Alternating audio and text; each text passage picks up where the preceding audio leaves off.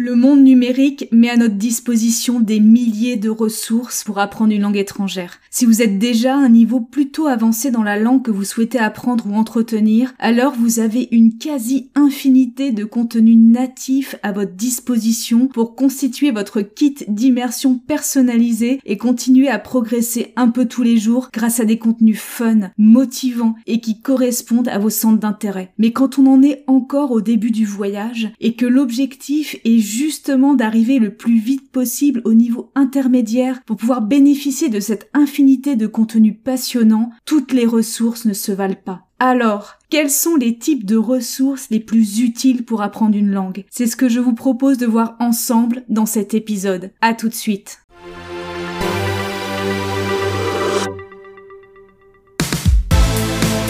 Bienvenue dans le podcast Language Booster, l'émission qui combine les techniques des plus grands polyglottes, la psychologie de la performance, les dernières découvertes des neurosciences et les outils numériques, tout cela dans un but unique, vous permettre de passer au niveau supérieur dans votre maîtrise des langues.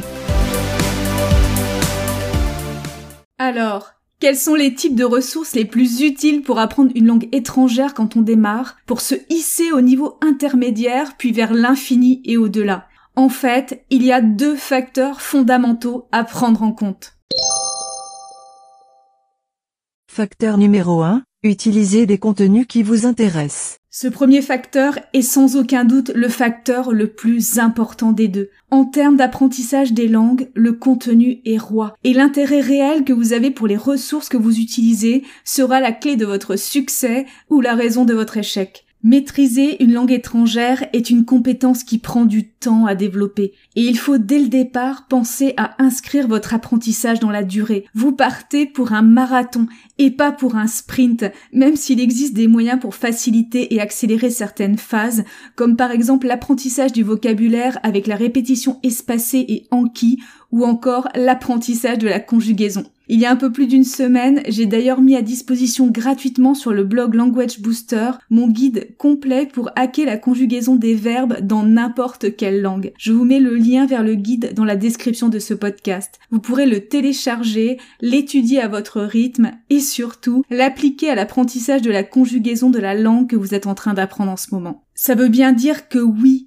il existe bien des raccourcis pour faciliter et accélérer l'apprentissage de certaines phases. Mais malgré tout, apprendre une langue étrangère et la maîtriser va vous prendre du temps. Et pour tenir dans la durée, il va falloir que vous preniez un plaisir quotidien, je dis bien quotidien, à ce que vous faites et au contenu qui vous servent à étudier. Si ce n'est pas le cas, vous allez inévitablement finir par vous lasser et par abandonner. Mieux vaut parfois un contenu un peu trop avancé pour votre niveau actuel, mais qui vous passionne vraiment et vous donne envie de l'étudier, même avec un petit peu de difficulté, qu'un contenu exactement adapté à votre niveau, mais qui vous ennuie à mourir. Les contenus adaptés aux débutants sont toujours un peu les mêmes. Ce sont les dialogues artificiels des manuels pédagogiques et des méthodes de langue classique, mais aussi éventuellement les livres et bandes dessinées pour enfants dans la langue que vous cherchez à apprendre. Je ne sais pas pour vous, mais mon niveau de tolérance personnelle à ce genre de contenu est extrêmement limité. Si je suis capable de l'endurer un certain temps pendant la période de lune de miel avec une nouvelle langue, juste le temps qu'il faut pour franchir la barrière de la frustration, atteindre le niveau intermédiaire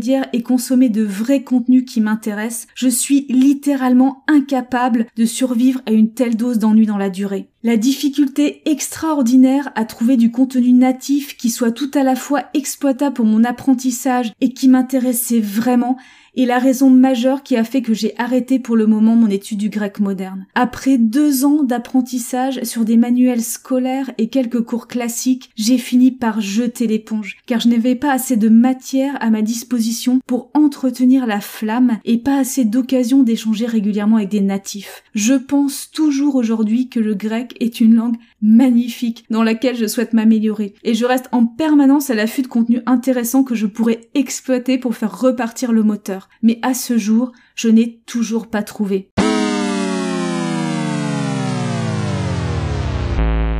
Alors bien sûr, un certain nombre de sociétés et de créateurs de contenu ont bien compris le problème et on commence à voir apparaître sur le marché des solutions d'apprentissage des langues basées sur le pouvoir des histoires. À travers les différents épisodes d'une histoire, avec une intrigue suivie, des personnages récurrents et une progressivité constante dans la complexité du vocabulaire, vous vous retrouvez à progresser naturellement du niveau débutant à intermédiaire presque sans y penser. C'est ce que certains appellent la méthode de l'escalier, the staircase method. J'aime beaucoup cette image. Comme vous pouvez l'imaginer par contre, ce type d'histoire est particulièrement difficile à créer. Non seulement il faut créer une bonne histoire à la base, une histoire qui intéresse vraiment l'auditeur et notamment l'apprenant adulte et pas seulement les enfants, mais en plus il faut gérer toute la progressivité en termes de vocabulaire et de grammaire dans l'arrière-scène. Arriver à créer ce type d'histoire est tout à la fois un véritable graal et une prouesse en termes d'ingénierie pédagogique. C'est ce qui explique qu'il y en a encore très peu aujourd'hui sur le marché, dans un très petit nombre de langues,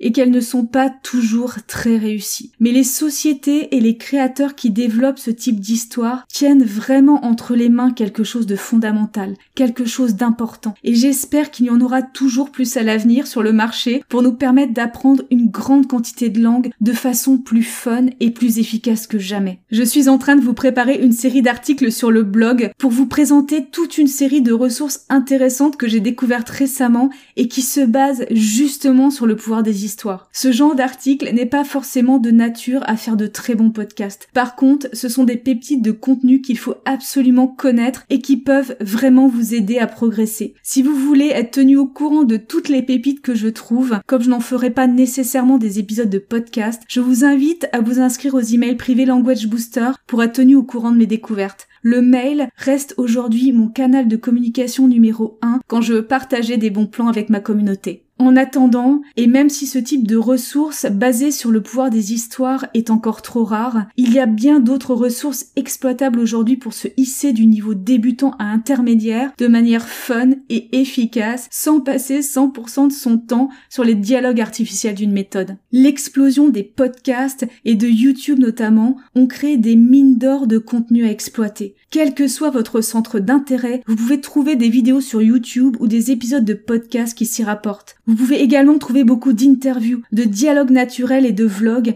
qui sont autant d'opportunités de progresser en douceur car le niveau de langage qui est employé est celui de la vie de tous les jours. C'est une excellente façon de s'exposer au vocabulaire le plus courant d'une langue, de manière agréable et naturelle et de se sentir en contact avec des personnes du monde entier. Mais pour être vraiment utile pour votre apprentissage, surtout au début, les ressources que vous sélectionnez doivent absolument remplir une deuxième condition. Et on en arrive au facteur 2 à prendre en compte. Elles doivent absolument vous permettre de disposer d'une transcription fidèle du contenu de la vidéo ou du podcast que vous étudiez.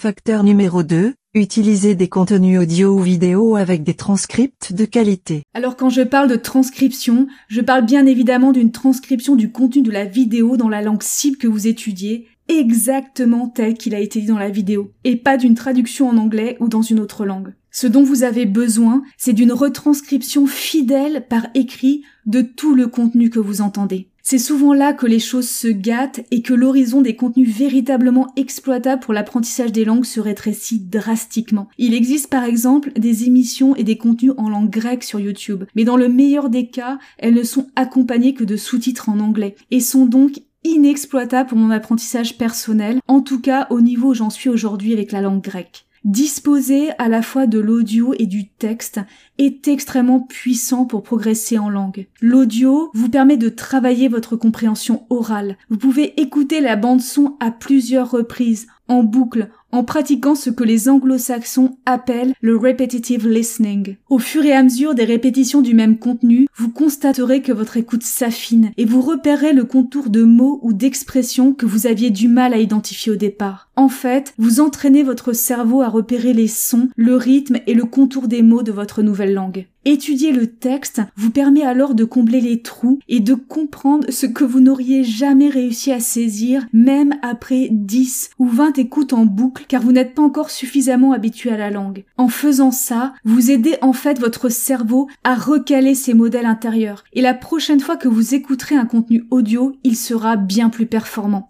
Le texte vous permet également de capitaliser de nouveaux mots de vocabulaire que vous pourrez verser dans un outil de répétition espacée comme Anki pour les ancrer profondément dans la durée. Les phrases que vous pouvez extraire du contenu constituent une matière idéale pour vous constituer des textes à trous dans Anki et apprendre et ancrer ainsi les mots en contexte, dans le contexte de vraies phrases. Vous pourrez également repérer des structures grammaticales que vous ne connaissez pas et que vous avez besoin d'étudier. L'audio vous permet enfin de travailler votre prononciation en vous entraînant à répéter certains passages ou certaines phrases après le locuteur ou en faisant du shadowing. J'ai vécu cette expérience mille fois et c'est extrêmement impressionnant. Ça fait dix fois que vous écoutez le même contenu et il n'y a rien à faire. Vous comprenez le début d'une phrase et absolument pas la fin. Ou alors il y a un bout entier au milieu qui vous échappe complètement. Vous n'arrivez même pas vraiment à retranscrire phonétiquement le morceau qui vous échappe. C'est comme un immense trou béant dans la phrase. Et là, vous prenez la transcription du contenu, vous le lisez, vous identifiez le mot de vocabulaire ou l'expression qui vous a échappé. Vous faites une recherche dans un dictionnaire si vous ne le connaissez pas et vous prononcez votre découverte à voix haute du mieux que vous le pouvez. Puis vous réécoutez la bande. Et là, c'est magique. Votre modèle neuronal se recale automatiquement. Vous arrivez maintenant à entendre ce que vous n'arriviez pas à capter il y a à peine quelques instants et vous êtes capable de le comprendre directement dans la langue cible. Si la personne avec laquelle vous avez entraîné votre modèle neuronal, c'est-à-dire la personne qui a créé le contenu, n'a pas un accent trop exotique et a plutôt un accent standard, il y a fort à parier que ce mot ne vous échappera plus jamais et que vous serez à même de le saisir dans toute une variété de contextes chaque fois que vous le rencontrerez. Pour être à même de faire ça et pour que la magie opère, il faut bien évidemment que la transcription du contenu dont vous disposez soit une retranscription de qualité. Et c'est un des problèmes que j'ai avec YouTube pour l'apprentissage des langues aujourd'hui. Les transcriptions automatiques faites par intelligence artificielle ne sont pas encore suffisamment au niveau. Il y a beaucoup d'erreurs et certaines transcriptions ne veulent carrément rien dire. Et en fait, c'est parfaitement normal quand on y réfléchit deux secondes. Les vidéos sont réalisées en conditions réelles, avec du bruit de fond, dans la rue ou encore avec de la musique. Et comme il s'agit de conversations naturelles, les locuteurs parlent sans faire particulièrement attention à leur diction. Ils parlent comme ils parlent tous les jours, avec leur propre flot. Les résultats du sous-titrage automatique dans ce genre de conditions est plutôt catastrophique. C'est pour cette raison que YouTube n'est pas aujourd'hui ma destination préférée quand je démarre une langue. Je préfère de loin utiliser les séries avec les sous-titres même si je dois les couper en tout petits bouts, que des vidéos dans la transcription ne veulent le plus souvent rien dire. L'exception à cette règle, c'est qu'il existe un certain nombre de vidéos YouTube pour lesquelles les créateurs eux-mêmes ou des membres de leur communauté ont retranscrit le contenu dans tout un ensemble de langues, y compris la langue d'origine. Et là, ça commence à devenir sacrément intéressant. C'est assez fréquent en anglais, comme vous pouvez l'imaginer, mais malheureusement beaucoup plus rare dans la plupart des autres langues. En fait, pour la majorité des langues, les plus belles pépites que j'ai trouvées aujourd'hui se trouvent plutôt du côté des podcasts. Il y a bien sûr des sociétés qui se sont spécialisées dans ce type de contenu, comme Innovative Language, la société à l'origine de la série Language Pod 101, une solution d'apprentissage des langues à base de podcasts déclinés dans 35 langues différentes. Tous leurs contenus sont systématiquement retranscrits dans la langue que vous apprenez et des épisodes, il y en a littéralement des centaines, même dans des langues qui sont globalement sous-représentées et pour lesquelles on a du mal à trouver du contenu natif intéressant avec une transcription de qualité comme le grec. Je vous prépare une revue complète sur la série Language Pod 101 pour partager mon expérience avec leur contenu. Mais beaucoup d'autres sociétés ont intégré le podcast dans leur offre globale d'apprentissage, qu'elle soit gratuite ou payante. Dans le monde de l'apprentissage du coréen, je pense immédiatement à la série de leçons gratuites sous forme de podcast produite par Talk to Me in Korean, dont on peut retrouver gratuitement les notes et les transcripts sur le site. Ces contenus sont de véritables mines d'or et il est vraiment intéressant de les connaître et de les utiliser. La seule chose qui me chagrine souvent, c'est qu'ils ne sont que très rarement à 100% dans la langue que l'on souhaite apprendre. Sur la durée d'un épisode, seule une fraction du contenu est véritablement dans la langue cible et tout le reste du contenu est utilisé en explication culturelle ou grammaticale, le plus souvent en anglais. C'est très bien si vous souhaitez parfaire votre anglais, mais très moyen si vous souhaitez parfaire votre maîtrise de l'allemand, de l'espagnol, du grec ou de n'importe quelle autre langue. Pour adresser ce problème,